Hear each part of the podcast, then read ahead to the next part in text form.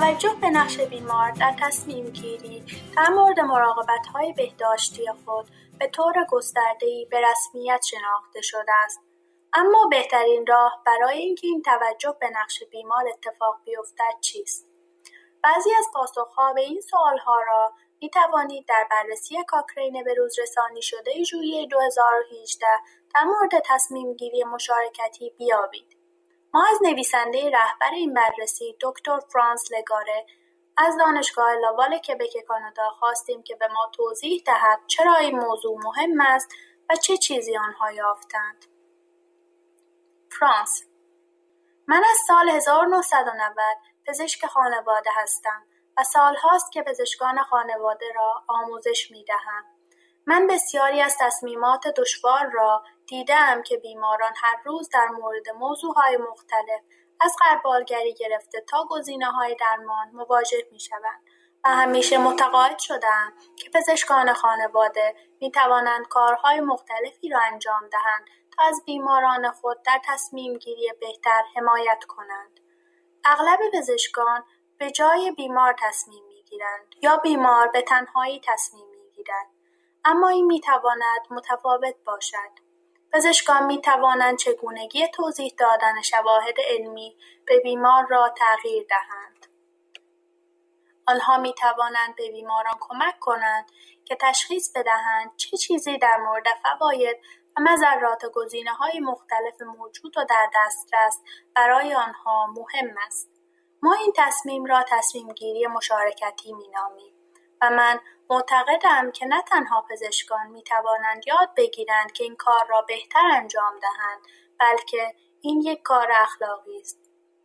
ما این بررسی را انجام دادیم تا بهترین های تشویق متخصصان های بهداشتی برای انجام این کار را پیدا کنیم و چندین پیشنهاد را ارائه دهیم.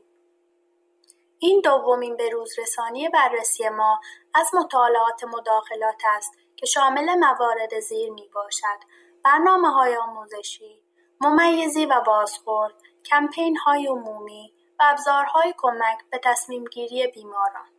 اولین بررسی ما در سال 2010 منتشر شد، زمانی که تنها پنج مورد مطالعه واجد شرایط وجود داشت. در سال 2014 34 مطالعه بیشتر در دسترس نبود و اکنون ما 87 مطالعه یافته‌ایم. در پنج سال گذشته تعداد مطالعات بیش از دو برابر شده است و این احتمالاً به دلیل افزایش آگاهی از اهمیت تصمیمگیری مشارکتی در جوامع پزشکی و دولت هاست. همچنین دلگرم کننده است می‌بینیم که بیش از نیمی از مطالعات گزارش از آگاهی بیمار از اینکه آیا تصمیمگیری مشارکتی به وجود آمده است یا نه داده است. این نشان می‌دهد که محققان بیشتر و بیشتر علاقه‌مند به پیدا کردن این هستند که چه چیزی بیشتر برای بیماران مهم است.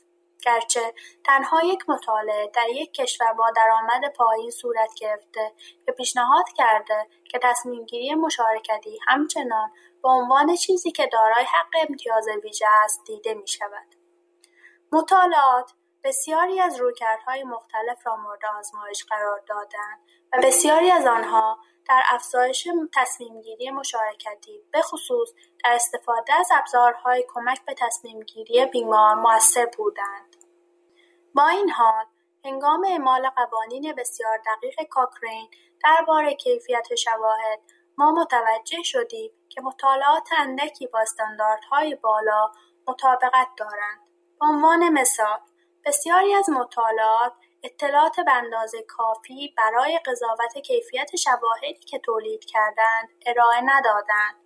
اما ما می توانیم بگوییم که در مقایسه با انجام هیچ فعالیتی واضح است که برخی از مداخلات که هدف آن پیاده‌سازی تصمیمگیری مشارکتی در عملکردهای بالی نیست کیفیت زندگی بیماران را از لحاظ سلامت روان بهبود میبخشد. اما اثر خیلی کمی روی کیفیت زندگی آنها از لحاظ سلامت جسمی می‌گذارد. پس از انجام این بروزرسانی و فکر کردن به معنای آن برای من به عنوان یک پزشک خانواده من بیماران را به استفاده از ابزارهای کمک به تصمیمگیری تشویق می‌کنم و به عنوان یک مربی متخصصان بهداشت و درمان را تشویق می‌کنم تا در مورد چگونگی استفاده از این ابزارها آموزش ببینند.